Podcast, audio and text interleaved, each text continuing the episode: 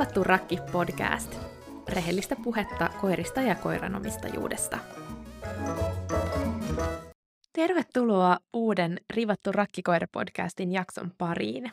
Mun nimi on Stefani ja tänään mä olen täällä studiossa ihan yksin, eikä mulla itse asiassa ole ketään vierasta tässä jaksossa. Mä nimittäin oon jo pitkään ajatellut, että haluaisin yhdessä jaksossa kertoa mun oman koiratarinan.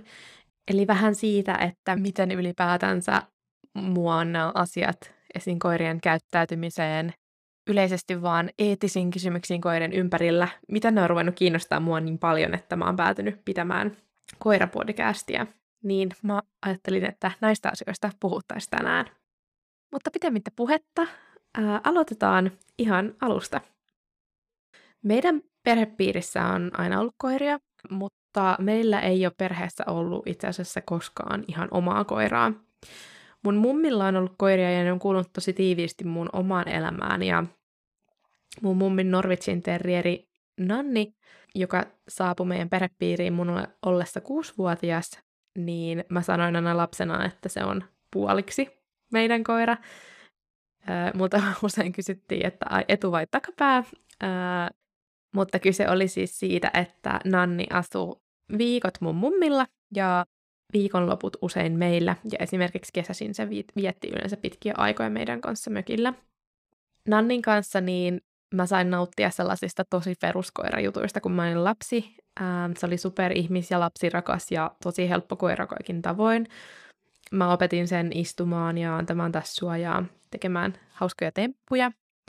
Ähm, vaikka mun mummi silloin, muistan, kommentoikin, että, että ei tällainen pieni koira, jolla on noin pienet aivot, niin ei se varmasti voi oppia niin paljon kaikkia temppuja, mikä siis on todella ö, hauska asia sanoa nyt näin jälkeenpäin, kun miettii. Mutta Nannin pienet aivot ei tosiaan ollut, ollut ongelma, vaan minä jopa 6-7-vuotiaana opetin sille tosi paljon kaikkia temppuja ja ja se oli sinänsä tosi helppo opettaa ja nyt jälkeenpäin kun on miettinyt, niin Nannista olisi ollut vaikka mihin se olisi ollut varmaan ihan unelmaharrastuskoira silloin. Mä oon aina tykännyt tosi paljon koirista ja ollut kyllä sellainen sinä, sinänsä koiratyttö, mutta mä en ole ikinä kuitenkaan nuoruudessa tai lapsuudessa harrastanut mitään koiralajeja, eikä ole ollut sellaista kuitenkaan ihan paloa niin paljon koirajuttuihin um, että olisi löytynyt sellaista kiinnostusta hakeutua esimerkiksi jonkun koiraharrastuslajin pariin. Mutta mun ollessa alaasteen loppupuolella, niin mun ystävä oli silloin lukenut tällaisesta 4H-kerhon järjestämässä dogsitter-kurssista, joka siis toimi koulutuksena nuorille niin, että he voisivat tehdä pienimuotoista se keikkaa sitten perheille ja vahtia ja ulkoiluttaa heidän koiria ja kissoja. Mä sitten tästä myös innostuin, kun hän siitä kertoi, ja me päätettiin sitten yhdessä, että me lähdetään tälle Dogsitter-kurssille. Mä muistan Dogsitter-kurssista itse asiassa yllättävän paljon, vaikka siitä on niin kauan aikaa. Mä muistan, että me puhuttiin esimerkiksi koirien käyttäytymisestä jonkin verran ja perustarpeista ja ulkoiluttaessa, mitä pitää mielessä. Ja, ja käytiin läpi esimerkiksi koirien ensiapua ja hoitotoimenpiteiden tekemistä ja kaikenlaista tällaista sinänsä tosi hyödyllisiä juttuja. En harvillisesti muista, että mitä esimerkiksi siellä kurssilla käytiin läpi tällaiseen niin kuin koulutusmetodeihin ja muihin liittyen. Ehkä ei niin paljon. Olisi kiva, kiva tietää, että mitä siellä 4H-kurssilla on, on silloin opetettu. Jos kuuntelijoista löytyy muita, jotka on entisiä dogsittereitä, niin ja muistatte paremmin kuin minä, niin tulkaa hei tuolla Instagramin puolella kertomaan teidän, teidän muistoja Dogsitter-ajasta. Sen kurssin jälkeen niin tosiaan 4H sitten mahdollisti tällaisen, että he välitti asiakkaat, koiravahtia tarvitsevat asiakkaat sitten meille nuorille, ja mä löysin tosi nopeasti yhden tällaisen perheen, jolla oli pinseri, uros, reimakoira, piti itse asiassa hetki miettiä, että mikä se mikä se nimi oli, mutta Reiva. Mä kävin siellä viikoittain heidän luona, tulin hakemaan Reimaan lenkille, vietin Reiman kanssa vähän aikaa sitten aina oman koulupäivän jälkeen ja hengailin siellä.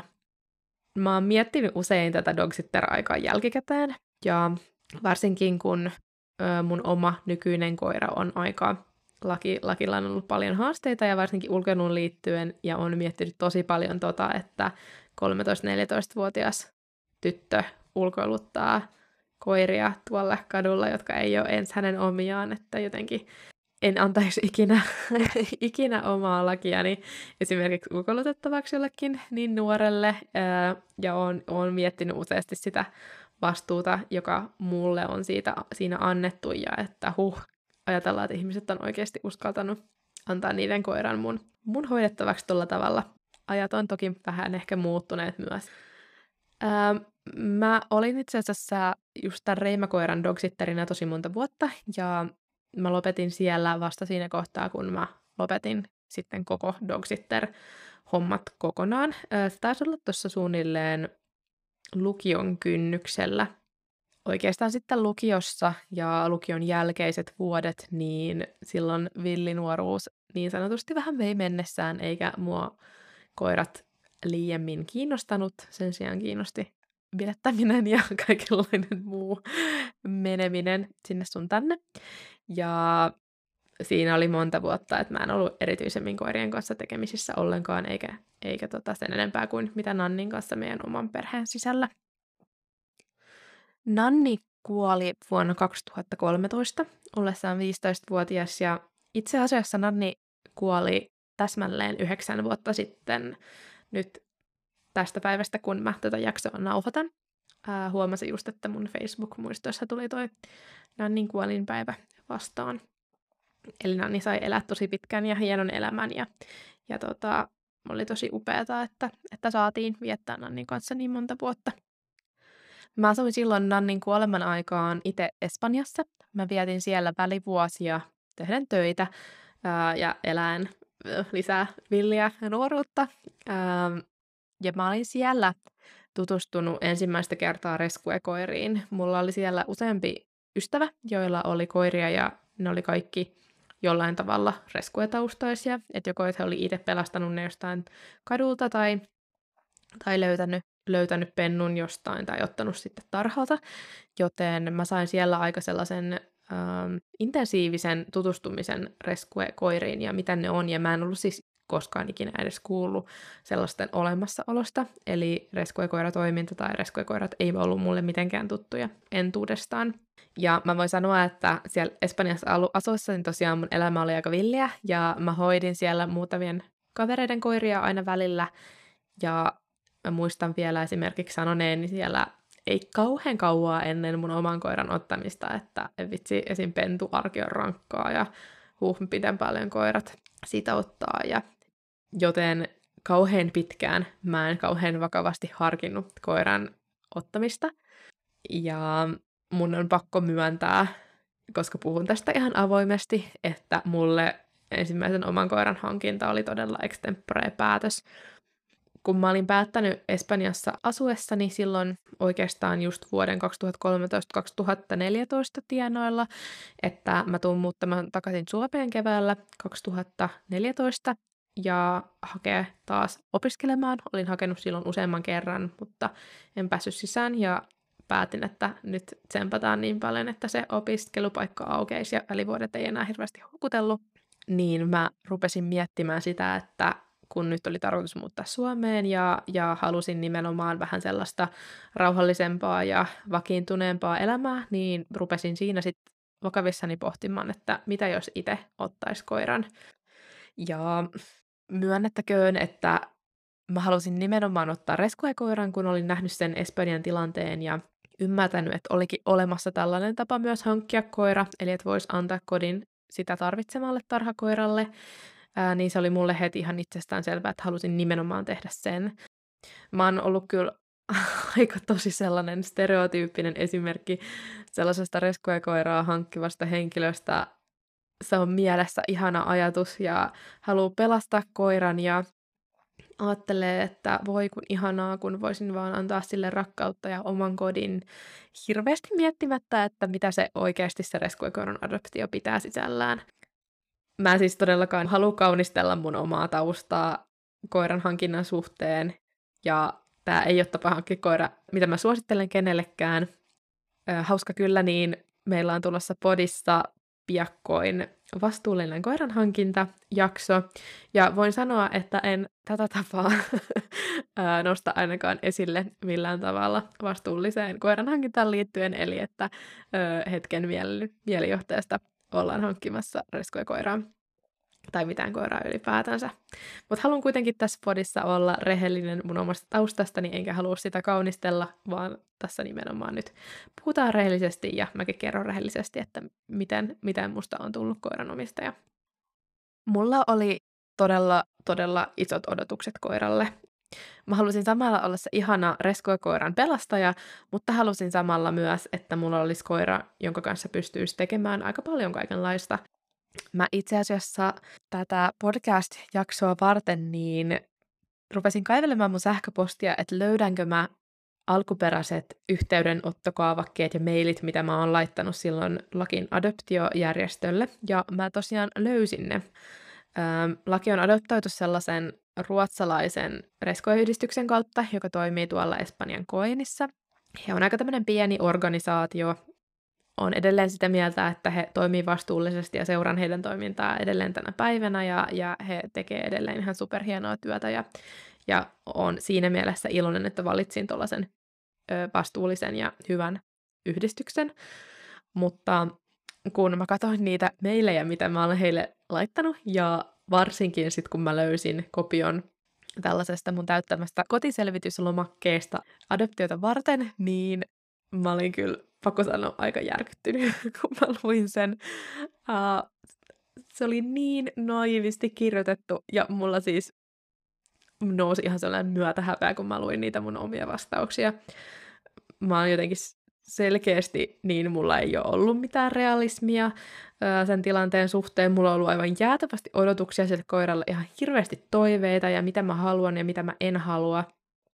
Ja mä oon kirjannut ne kaikki siihen, mä oon aina ollut hyvä kirjoittamaan ja hyvä, hyvä tota, kuvailemaan mun ajatuksia tekstissä.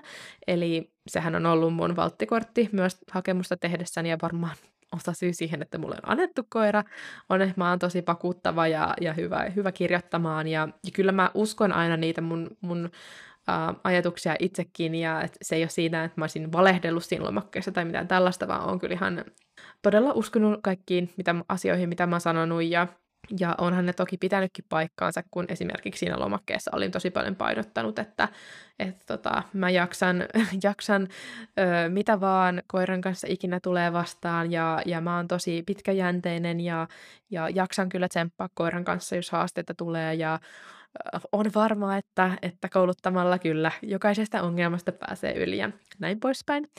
Ja siis tavallaanhan kyllä on ollutkin pitkäjänteinen ja, ja pitkään lakin kanssa tsempannut ja näin, mutta joo, nykyään tiedän, että aika naiviahan se on sanoa, että mistä tahansa pääsee ylikouluttamalla, että se ei kyllä pidä ihan paikkaansa, ottaen huomioon, että koiralla kuitenkin on niitä aiempia kokemuksiaan ja luonteen piirteitä ja muita, ja, ja koirat nyt vaan on tietynlaisia myös perusluonteeltaan, niin sä et voi tehdä ihan mitä tahansa elävälle olennolle. Sä et voi muokata kaikkia sen piirteitä niihin, mitä sä haluat, mikä oli ehkä se vähän sellainen fiilis, mikä mä itse sain, kun luin tuon mun hakemuksen. Lakin yhdistys ei tosin multa sen enempää hirveästi kysellyt mitään, ja mä kysyin, että pääsenkö tarhalle tapaamaan koiria. Ja mun isä oli tulossa vierailemaan mun luokse Espanjassa, ja me päätettiin sitten, että me lähdetään yhdessä sinne Lakin koiratarhalle ja tsekkailemaan vähän tarhan koiria. Eli mä en ollut siinä kohtaa vielä päättänyt mitään tiettyä koiraa, vaan mä ajattelin, että mä sitten menen sinne tarhalle ja vähän katselen, että millaisia tyyppejä siellä on. Me lähdettiin tammikuussa 2014 sitten mun isän kanssa sinne tarhalle. Ja mä muistan vieläkin tosi elävästi, kun me saavutaan sinne. Me tultiin ö, yhdistyksen aktiivin kyydissä ja kun me astutaan ulos autosta, Tämä on siis ensimmäinen kerta, kun mä koskaan oon koiratarhalla. Ja me astutaan ulos autosta ja siellä koirat on kaikki yhdessä vapaana semmoisella aidatulla pihalla, niin sanotussa playpenissä. Ja ne kaikki koirat haukkuu ja mä vaan näen ne kaikki hyppimässä sitä aitaa vasten ja haukkumassa meille ja se fiilis, kun sä ensimmäistä kertaa saavut koiratarhalle ja se se tavallaan todellisuus, että ne kaikki koirat on kotia vailla ja että sä tuut nyt päättämään, että sä annat näistä jollekin kodin, oli tosi, se oli aika rankka tunne, samalla kun oli tosi ihana päästä sinne ja mä olin odottanut sitä tosi paljon. Me sitten mentiin siihen sisälle porteista ja sillä hetkellä, kun me astutaan siihen tarhan pihalle, niin laki syöksyy sieltä suoraan mun luokse. Se tulee mun luokse, se nousee tassut mun vatsaa vasten, tuijottelee mua, katsoo, että onko mulla jotain herkkuja, kuka mä oon. Ja kun siinä ympärillä pyörii muita koiria, niin laki sanoo siinä tosi monelle muulle koiralle, että aika napakasti, että, että hei, tämä uusi ihminen on mun. Ja ärähtää siis se siinä parille koiralle, ja, mutta ei itse siirry mihinkään. Ja kun me yritetään lähteä mun isän kanssa siitä vähän kiertelemään sitä tarhaa, niin laki on koko aika siinä mun luona yrittää pysytellä tota, tasut mua vasten ja, ja tota, olla siinä rapsutettavana. Kyllä mä tiesin siinä heti siinä hetkessä, että, että mä adoptoin lakin. Ähm, ei siinä oikeasti ollut mitään sellaista, että mä oikeasti olisin harkinnut edes mitään muuta koiraa siinä kohtaa. Laki oli kaikkia sellaista niin kuin pinnallista, mitä mä olin toivonut. Se oli keskikokoinen tai vähän pienehkö keskikokoinen sileäkarvanen, lyhytkarvanen nattukoira. Ja ne oli ollut mulla sellaisia perusspeksejä. Mä oon jonkin verran allerginen koirille ja, ja tota, lyhytkarvaset ei yleensä aiheuta mulle niin paljon oireita. Olin sen takia halusin lyhytkarvasen koiran, myös koska turkinhoito ei todellakaan ole, ole mikään edelleenkään mikään puuha, mistä erityisemmin nauttisin. Mutta sen lisäksi laki oli myös iloinen. Se vaikutti energiseltä ähm, mitä mä olin myös halunnut, mitä olin myös siihen adoptiohakemukseen kirjoittanut, että toivoin energistä, aktiivista koiraa, joka haluaisi puuhailla mun kanssa ja jonka kanssa voisi harrastaa. Ja laki tuntuu olevan kaikkea sitä. Sen lisäksi se oli niin tajuttoman kaunis. Ja mitä hän siis totta kai on mun mielestä edelleen maailman kaunein koira. Ja jotenkin tollainen hyvin perinteinen alkukantaisen koiran näköinen koira on ollut, tai ne on ollut mulle jotenkin tosi lähellä sydäntä, ja jonka vuoksi niin kuin espanjalaiset koirat yleisestikin esim. podenkot, niin iskee tosi kovaa edelleen, ja niissä on vaan sitä, sitä jotain, semmoista tiettyä vinttikoiramaisuutta ja, ja alkukantasta rakennetta. Me kierrettiin tosiaan mun isän kanssa sitä tarhaa, mutta heti kun sen vierailun jälkeen, niin mä kirjoitin sitten yhdistykselle, että se on kyllä laki, kenet mä haluan. Ja he koki, että laki voisi sopia mun luokse tosi hyvin, joten siinäpä ei sitten mitään sen suurempia kysymyksiä ollutkaan, vaan sitten vaan hoidettiin noita käytännön asioita ja mä varasin itselleni ja Lakille lentoliput Suomeen. Tässähän nyt, niin kun jos miettii tällaista reskoikoron adoptiota, niin nyt esimerkiksi useimpien yhdistysten kautta Suomessa, kun adoptoi, niin tämä adoptioprosessihan ei näytä nyt yhtään onneksi tällaiselta, Toki olihan siinä etu, että oli päässyt itse tarhalla koiria tapaamaan, mutta koska toimin itse rescue-aktiivina ja olen vieraillut Romanian tarhoilla tämän lakin saapumisen jälkeen useita kertoja, ja tiedän tosi hyvin, että mille, miten esimerkiksi koirien käytös eroaa tarhaympäristössä ja miten me ei oikeasti voida tietää rescue-koirien kohdalla, että mi- millainen tyyppi sitten täysin kotona kuoriutuu, niin näitä asioita olisi ehdottomasti pitänyt käydä mun kanssa enemmän läpi. En mä tiedä, että olisiko se muuttanut mitenkään mun, mun suhtautumista adoptioon, tai voi myös olla, että, että se ei olisi vaikuttanut muuhun mitenkään se tieto. Ehkä mä jo tiesinkin sen, en muista. Mutta mä olisin kyllä tarvinnut ravistelua siinä adoptiopäätöstä tehdessä, niin mä olisin tarvinnut sitä, että joku olisi sanonut, että heitellyt niitä mahdollisia haasteita mun eteen. Ja mä olisin tarvinnut sitä, että joku kertoo mulle, että, että tarhalla tosi reipas koira saattaakin pelätä kotona ulkona ihan kaikkea. Että koira, joka ei ole koskaan nähnyt kaupungin hälyä, niin voi olla tosi peloissaan. Tuntuu tosi tyhmät sanottaa, koska se tuntuu itselle niin itsestäänselvät asialta. Joo, vähän olottaa, että se ei ole mulle ollut itsestäänselvää silloin, mutta sitten taas on pakko myös hyväksyä vaan se, että, että ei ole ollut kaikkea sitä tietoa, mitä on nykyään, ja on ne niin kuin perustanut ne omat ajatukset ja päätökset muiden asioiden varaan, ja sitä tietoa ei ole vaan ollut samalla tavalla. Mä varasin itselleni lennot Suomeen maaliskuun 2014 alkuun. Laki saapui mulle yhtä iltaa ennen, ennen sitä kotiin lähtöä. Yhdistyksen aktiivi toi mulle lakiin semmoiselle parkkipaikalle vähän Fuenghirolan, missä asuin siis, niin vähän sen kaupungin ulkopuolella. Ja koska mulla ei ollut autoa, enkä ollut jostain syystä myöskään pyytänyt esimerkiksi ketään auttamaan mua kuljetuksessa, niin mähän talsin sinne jaloin sinne parkkipaikalle hakemaan koiraani ilman edes mitään ulkoiluvarusteita tai mitään. Ja yhdistyksen aktiivi toi sitten lakin sinne pannassa ja hihnassa. Ja oli silleen, että tässä, tässä tämä sun koira nyt on ja antoi mulle passit ja, ja muut paperit. Sitten se oli siinä. ja mä lähdin talsimaan koko Fuenghirolla läpi vasta tarhalta saapunut koira hihnän päässä pannassa, joka oli aivan paniikissa totta kai kaikesta. Ja siis aivan jäätävää, nyt kun sitä miettii. Et miten mä en ole ottanut mitään valjaita mukaan, miten mä en ole varustautunut mitenkään paremmin. Siis jotenkin koko tilanne on aivan käsittämätön näin jälkeenpäin, kun sitä miettii. Ja siis ihan kauheata kertoa edes tästä, kun tulee ihan semmoinen kylmä hiki itselle, että miten me ollaan selvitty Lakin kanssa tästä tilanteesta, ei hinnahoin, miten se ei ole karannut, miten se ei ole traumatisoitunut for life. Tällaiset asiat hämmentää mua kyllä edelleen, pakko myöntää.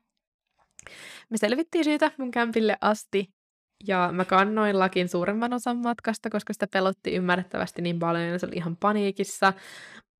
Ja kannoin sitten sen pari kilsaa sellaista reilut 12 kilosta tarhakoiraa siellä Fuengirolan läpi, niin muistan, että oli käsivarret aika maitohapoilla ja stressi varmaan aika huipussa meillä molemmilla.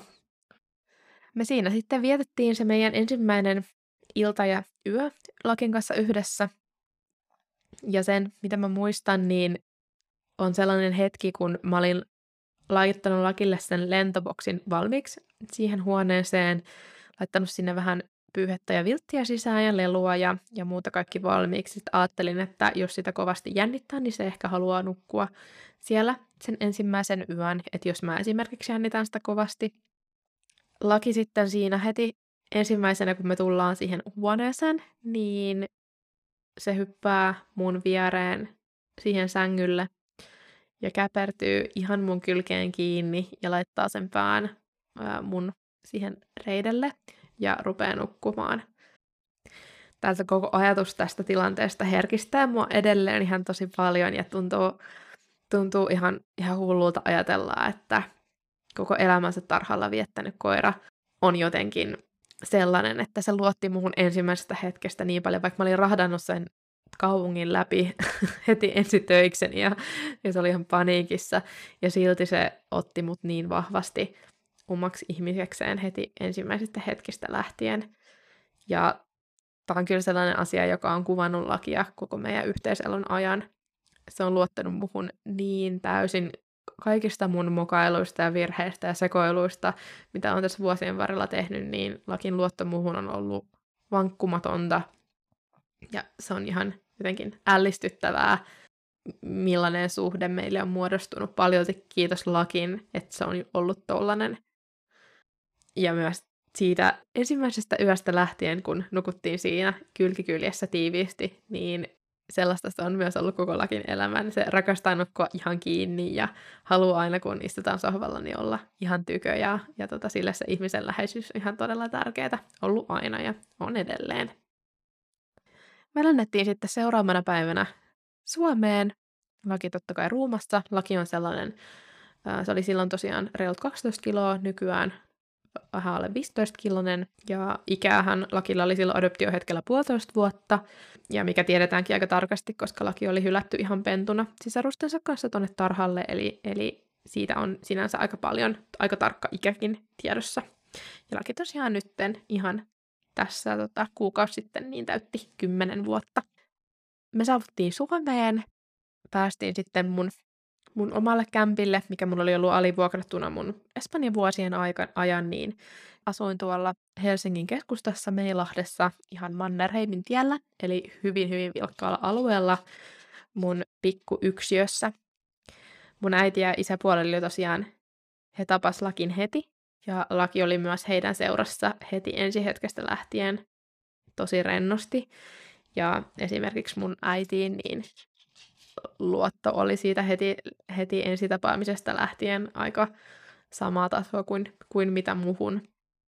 Ja mun äiti on edelleen lakin elämässä se ehdoton kakkosihminen mun jälkeen, johon lakin luotto on myös ihan tosi vankkumaton. Ja äiti on lakille todella, todella tärkeä.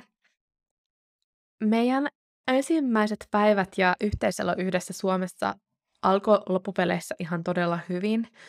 Lakia jännitti totta kai tosi paljon monet asiat. Esimerkiksi TV jännitti sitä ihan hullun paljon sisällä.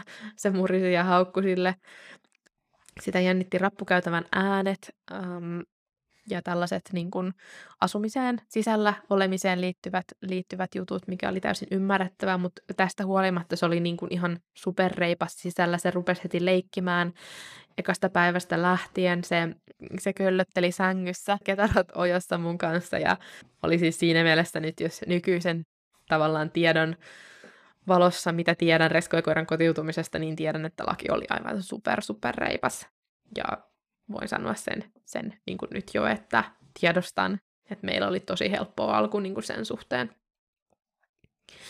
Me lähdettiin heti ulkoilemaan ja ensimmäisenä päivinä niin mä lähdin viemään lakia siihen Mannerheimin tielle tien puolelle, että en vaan siihen meidän taloyhtiön takapihalle, vaikka sekin jännitti, jännitti lakia, mutta lähdin heti kävelemään sen kanssa ulos. Osittain tämä oli sen takia, että laki oli heti alkuun ihan sisäsiisti, eikä se suostunut tekemään sisälle yhtään mitään hätiään, vaan halusi tehdä ulos, mikähän sinänsä on totta kai niin kuin ns. kaikkien unelma, mutta sitten taas se tekee myös sen, että lakia, vaikka sitä jännitti ulkoiluhan kauheasti, niin se silti halusi lähteä ulos, koska se halusi tehdä tarpeensa ulos. Mutta tässä kohtaa mä koen itse, että jos ei lasketa sitä Espanjan pään hakureissua, niin tästä alkoi ne kaikista suurimmat virheet, mitä mä oon Lakin kanssa tehnyt. Eli mä lähdin viemään sitä väkisin ulos ja aivan liian nopeasti ja aivan liian pitkille lenkeille mun päähän oli iskostunut tosi vahvasti se ajatus, mitä me puhutaan normaalien koirien kanssa, että koiran pitää päästä ulos näin ja näin paljon vuorokaudesta ja lenkkien pitää olla pitkiä ja pitää saada paljon liikuntaa ja laki on aktiivinen koira, joten sen täytyy saada heti liikuntaa. Ja en mä tajunnut silloin, että nämä ei päde vasta kotiutuneeseen reskuekoiraan. Tämäkin tuntuu nykyään niin itsestään selvältä ja nyt kun mä kuulen, että ihmiset adoptoi koiria, niin niin mitä mä tyyli kaikista eniten sanon heille, että on, että älkää kiirehtikö siihen alkuun ja varsinkin ulkoiluun liittyen, niin älkää edetkö liian nopeasti, antakaa aikaa, antakaa koiran pikkuhiljaa tutustua asioihin. Mutta mä en silloin tätä tehnyt, vaan vein vaan aika rankalla kädellä lakin heti siihen Mannerheimitien kupeeseen ja keskuspuistoon ja muuhun lenkille. Ja totta kai laki oli ymmärrettävästi aivan sairaan pelossaan, mutta nyt kun mä mietin jälkikäteen, niin laki on kuitenkin silleen, sehän on pystynyt esimerkiksi liikkumaan, vaikka on ollut tosi peloissaan, että eihän se varmaan edes ole ollut niin niin peloissaan. Ja nämä onkin sellaisia asioita, jotka nykyään mietityttää mua paljon, että jos mä en olisi silloin toistuvasti vienyt, vienyt lakia sille aivan liian vaikeisiin tilanteisiin, jotka aiheutti sille paniikkia ja tosi kovaa pelkotilaa ja hirveästi stressiä, niin olisiko meillä myöhemmin ollut näin valtavia ongelmia ulkoilun kanssa kuin mitä meillä on ollut? Olisiko laki pelännyt ulkona kaikkia vieraita ihmisiä, pyöriä, potkulautoja, ihan kaikkea niin järkyttävän paljon, mitä se on pelännyt, jos mä en olisi altistanut sitä noin nopeasti noin liian vaikeille asioille. Ja koska mä jatkoin tätä altistumista aika pitkään, ihan liian pitkään, ja mä en osannut ollenkaan nähdä sitä, että kun koira pelästyy kerta toisensa jälkeen jotain tosi pahasti, niin se pelko vahvistuu ja se stressi kasvaa. Ja tätä mä en ymmärtänyt silloin, vaan vinkit, mitä mä esimerkiksi sain, kun mä lähdin koirafoorumeille ja kyselemään neuvoja ja oli aina, että jos koiraa pelottaa, niin viet sen sitten vaan siihen tilanteeseen, että kyllä se tottuu. Ja oot itse sellainen semmoinen vahva johtaja, että sitten kun se koira näkee, että ei ole mitään pelättävää, niin ei sekään sitten pelkää. Ja eihän pelko toimi noin.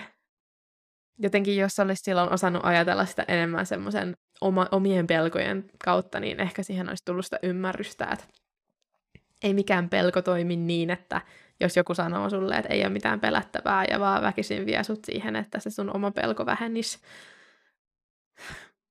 Kumpa mä olisin tiennyt tämän, kumpa mä olisin ymmärtänyt. Ei näitä auta, auta jälkeenpäin silleen ajatella, että mitä jos.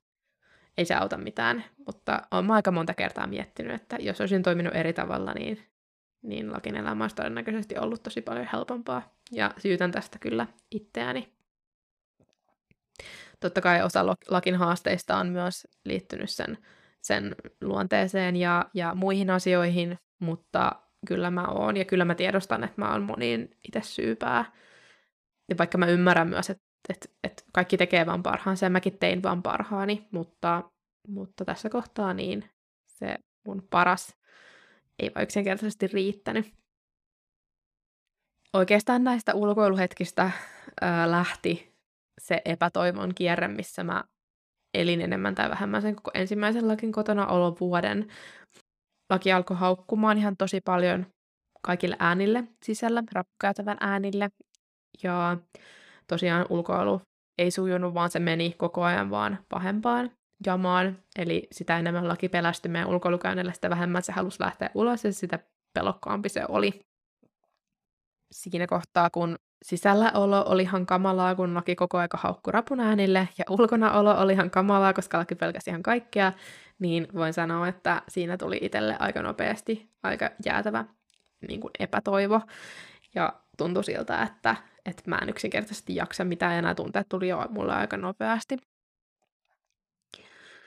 Mä aloin pitää heti blogia. Se on edelleen olemassa ja mun blogissa About Getting Lucky, niin siellä voi edelleen lukea periaatteessa koko meidän tarinan ihan lakin saapumisesta asti.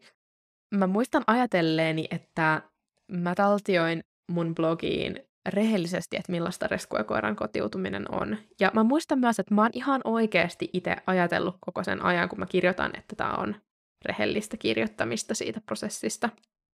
Oon mä tavallaan kirjoittanutkin rehellisesti niistä haasteista osittain, mutta nyt kun mä oon lukenut niitä mun vanhoja postauksia uudestaan, niin mä oon myös tajunnut, että kuinka paljon mä oon kuitenkin jättänyt kertomatta ja nimenomaan sitä, että mä en oo niitä mun omia tunteita sinne rehellisesti kirjannut.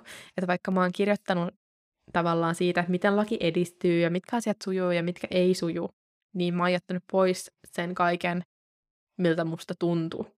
Mikä ehkä olisi ollut osittain mun mielestä se kaikista oleellisin asia saada lukea sieltä blogista, varsinkin kun mäkin ajattelin sitä semmoiseksi vertaistukiblogiksi jollekin toiselle, joka joskus ottaa reskuekoiran.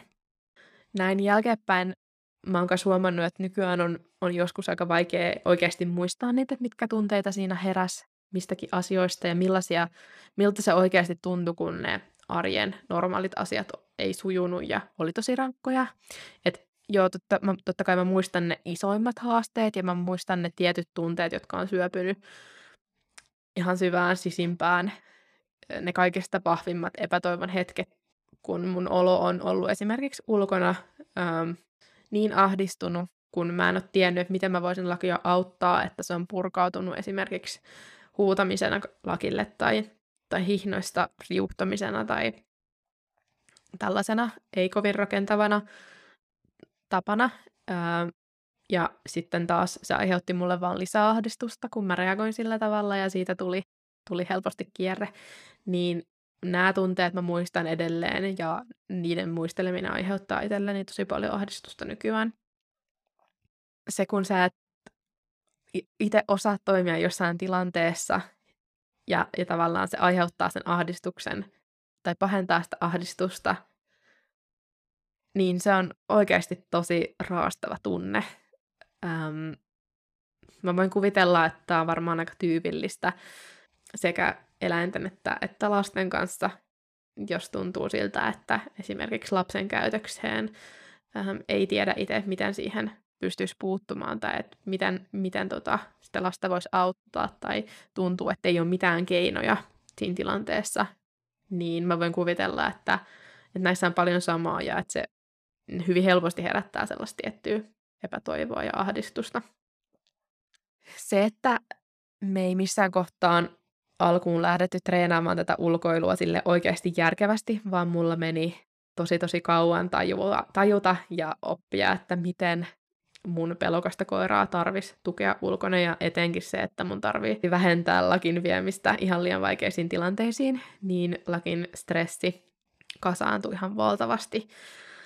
Se oli koko ajan todella stressaantunut ja stressi oli kroonista ja tätä mä en ymmärtänyt silloin, mutta lakin käytökseen niin se kova stressi nosti esiin valtavasti resurssien puolustamista muita perheenjäseniä kohtaan, ei koskaan mua kohtaan, mutta esimerkiksi mun, mun äitiä ja mun isäpuolta. Um, se nosti esiin just tosi paljon haukkumista äänille, häiriöille ja sitten totta kai ulkona uh, panikoimista uh, vielä vahvempia reaktioita.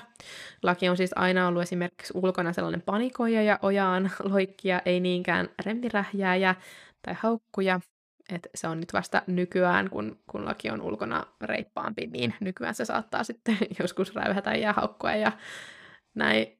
Ei haittaa kyllä itseäni nykyään enää yhtään, että jotenkin se, että on päässyt noista, noista paniikkitiloista, että niitä ei enää oikeastaan koskaan tuu, niin se tuntuu niin isolta voitolta, että on pakko sanoa, että mua ei, mua ei kiinnosta tippaakaan, jos laki joskus haukkuu, haukkuu tota jollekin koiralle tai potkulalle tai jollekin, niin se tuntuu aivan mitättömältä ongelmalta verrattuna näihin, mitä meillä on ollut. Koska meillä oli silloin siinä perusarjessa niin paljon haasteita, niin ne vaikutti tosi paljon siihen mun ja lakin väliseen suhteeseen. Ja vaikka mä sanoin tuossa, että laki on aina luottanut muhun ihan täysin, niin silti mä näen nykyään todella isoja eroja siinä, että millaista se meidän välinen luottamus on nykyään verrattuna silloin. Se melkein näin jälkeenpäin tuntuu vähän sellaiselta niin pakonomaiselta luottamukselta, mitä lakilla on ollut silloin muhun, että koska mä oon ollut se, se ihminen, että et se on ollut sellaista niin kuin, ei rentoa luottamusta. Mä en tiedä, saatteko se tästä kiinni, mutta, mutta sellaista, että se luottamus ei ole rakentanut siihen positiiviseen yhdessäoloon, vaan se luottamus on rakentunut pakkoon.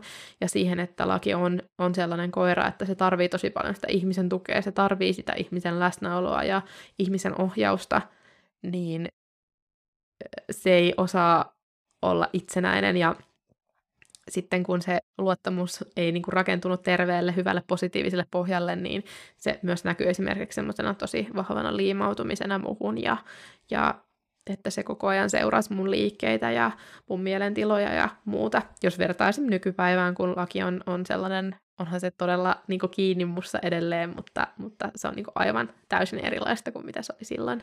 Tota on jotenkin tosi vaikea, vaikea selittää, mä en tiedä saatteko te yhtään kiinni, mitä mä tarkoitan, mutta pointtina, että se luottamuksen muoto on kyllä muuttunut ihan hirveästi tässä vuosien varrella.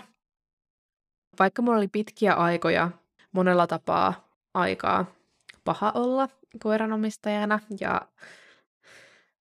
mulla oli pitkiä aikoja niin paljon ahdistusta lakista ja koiran omistajuudesta, että, että mä oon kyllä avoimesti puhunut siitä, että mä oon useita kertoja katunut koiran hankkimista. Ja tässä kohtaa voi myös sanoa sen, että kun monet sanoo, että joo, että vaikka on ollut vähän rankka taivaalla koiran kanssa, niin päivääkään en, vaihtaisi. Niin voin kuulkaa sanoa, että vaihtaisin aika hiton monta päivää mun jollakin yhteiselosta. Mulle on silti ollut alusta asti tosi selkeää, että mä en luovu koirasta. Ja se on ehkä hyvässä ja pahassa vähän sellainen meidän perheessä vahvasti elänyt ajatus siitä, että, että, tota, että koirahan ei vaihda kotia, vaan kun koira on otettu, niin sitten se saa elää koko elämänsä siinä samassa perheessä, ehkä jopa vähän epäterveisiin suhteisiin asti, että, että mä en ole esim. ikinä nähnyt sitä vaihtoehtoa, että aikaisemmin, että koira voisi saada paremman elävän jossain toisessa perheessä, mikä ei välttämättä ole aina se kaikista paras tapa, ei myöskään sille koiralle. Mutta mulle on siis aina ollut tosi selkeää, että mä en lakista luovu, että en ole sitä myöskään koskaan harkinnut, vaan mulle on ollut tosi selkeää, että me tsempataan näiden asioiden läpi ja vaikka mulla on tosi paska olo, niin, niin mä oon kuitenkin aina pystynyt jollain tasolla uskomaan siihen, että tulee parempia aikoja ja, ja että me päästään eteenpäin niistä haasteista. Sen sijaan olen laittanut paljon aikaa ja energiaa siihen niin kuin vertaistuen hakemiseen ja, ja esimerkiksi koirafoorumeilta ja somesta mun blogin kautta, niin löysin silloin paljon, ää, paljon ihmisiä, toisia reskuikoiran omistajia, joiden kanssa jutella näistä asioista ja, ja ne oli monella tapaa tosi, tosi tärkeä, tärkeä kanava ja olen tosi kiitollinen siitä, mitä löysin. Tokikin tosiaan, kuten aiemmin sanoin, niin esim. koirafoorumeilta tuli paljon myös ehkä vähän huonoja vinkkejä, että se ei kyllä ollut pelkästään positiivista, mutta ne oli kyllä yksi sellainen, jotka boostas mua esimerkiksi myös menemään lakin kanssa koirakursseille ja muille, mistä saisitte enemmän vähän kouluttajan tukea ja ajatuksia ja tällaisia asioita. Multa kysytään nykyään aika usein esim. somessa siitä, että mikä oli mulle ja sellainen käännekohta, että, että milloin asiat rupes menee paremmin. Ja en mä osaa sanoa mitään sellaista. Osittain sen takia, että tästä on niin pitkä aika, että mä en enää ihan täysin muista kaikkea, mutta myös sen takia, että eihän siinä oikeasti ole mitään käännekohtaa. Se kaikki on ollut sellainen koko aika meneillään oleva prosessi. Asiat on mennyt eteenpäin vähän kerrallaan, asiat on mennyt parempaa vähän kerrallaan, itse on oppinut vähän kerrallaan ja laki on kehittynyt vähän kerrallaan, eli ei meillä ole ollut mitään sellaista, että joku päivä se ahdistus, mun ahdistus vaan katosi ja meidän elämä Lakin kanssa oli ihanaa, vaan me ollaan ehkä Lakin kanssa kasvettu vähän yhteen myös aika hitaasti ja löydetty niitä yhteisiä toimintatapoja. Mä oon oppinut lisää koirista. Me ollaan molemmat sopeuduttu tavallaan siihen yhteiseen elämään ja varsinkin muulta se on vaatinut paljon sellaista henkistä sopeutumista, hyväksymistä, lakin hyväksymistä sellaisena kuin se on. Mä sanoisin, että esimerkiksi noissa ulkoiluasioissa niin me ei ei voinut oikeasti puhua siitä, että me oltaisiin edistytty kohti pelotonta ulkoilua ennen kuin mä hyväksyin, että lakista ei koskaan todennäköisesti tule mitään City-koiraa, mitä mä olin, mistä mä olin haaveillut.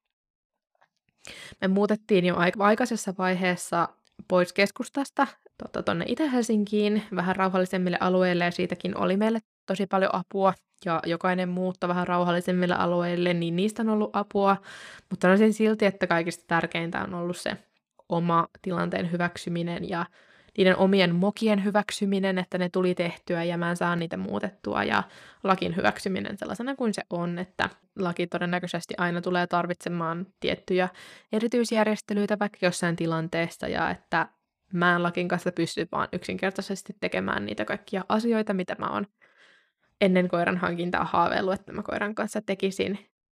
Ja näiden asioiden hyväksyminen oli käännekohta siinä, että meidän elämästä oikeasti tuli helpompaa.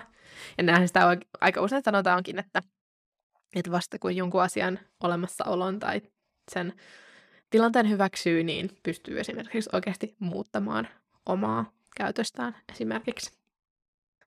Nykyään meillä on Lakin kanssa aika ihanaa. Nykyään Lakin haasteet ei enää väritä meidän arkea. Tietyt asiat on ja pysyy esimerkiksi, että lakia jännittää vaikka lapset, potkulaudat, että se on herkkä tietyissä tilanteissa, ähm, silloin vahtiviettiä, ähm, se on stressiherkkä. Tietyt asiat pysyy, ne on osa sen luonnetta, ne on sellaisia asioita, mitä mä en ole ajatellut tai kokenut että niitä tarviskaan yrittää muuttaa. Esimerkiksi pelkoa lapsia, mm, niin kuin pieniä, pieniin lapsiin liittyen, niin, niin se nyt ei ole vaikuttanut meidän elämään oikeastaan hirveästi mitenkään, enkä kokenut, että se on sellainen, mihin jaksa laittaa resursseja sen työstämiseenkään, kun ei ole ollut pakko. Mutta meidän arki on ihanan sujuvaa ja me ollaan ulkoilussa päästy hurjasti eteenpäin ja, ja esim. vieraiden ihmisten pelkäämisen suhteen, mikä on ollut kanssa lakilla iso haaste sekä ulkona että sisällä. Ja, ja laki ei enää haukuu esimerkiksi ulkoa kuuluville tai naapureilta kuuluville kaikille äänille ja me eletään kaikilla tavoin ihan tosi normaalia koira-arkea. Ja mä voin käsisydämellä sanoa, että mä oon siitä kiitollinen ihan, ihan jokainen päivä. Mä luulen ehkä, että vaan sellaiset ihmiset, joilla on ollut haastava koira tai tosi isoja arjen haasteita koiransa kanssa ja että niistä on selvitty, niin voi samaistua siihen tunteeseen, että sä et ota enää mitään tällaisia asioita itsestäänselvyytenä koiran kanssa, vaan jokainen meidän ulkoilu, missä mä näen lakin suhtautuvan iloisesti, pelkäämättä, milloin se ylittää itsensä, milloin meillä on kivaa yhdessä ulkona ihan normaalilla lenkillä, niin mun sydän meinaa räjähtää kiitollisuudesta, että mä saan kokea Lakin kanssa sitä ja että Laki saa kokea sitä. Sitä, että Laki saa kokea, kokea ulkoilun ja arjen juttujen iloa ilman stressiä ja pelkoa on sellainen tunne, jota on tosi vaikea kuvailla. Ja sitä on ehkä myös vaikea hahmottaa, jos nämä asiat on aina ollut itsestäänselvyyksiä, mutta meille ne ei ole eikä ne tule mulle takuulla ikinä minkään koiran kanssa enää olemaan. Laki on muuttanut mun asennetta ja mun näkemyksestä koiran omistajuuteen, koiran hankintaan, ihan kaikkeen koiriin liittyvää kaikilla tavoin, ja se on, laki on ollut ehdottomasti se sellainen syy siihen, että mä oon tässä tänään pitämässä tätä koirapodia, että vaikka kuten tuossa podin tokassa jaksossa puhutaan, niin mäkään en ihan usko siihen, että me kaikki saadaan sellainen koira, mitä me jotenkin tarvitaan, ja että me tarvittaisiin mukavasti niitä kaikkia haasteita, mitä se koira-arki ehkä on tuonut mukanaan. Mäkään en kyllä näe, että mä olisin välttämättä tarvinnut ihan näitä kaikkia haasteita.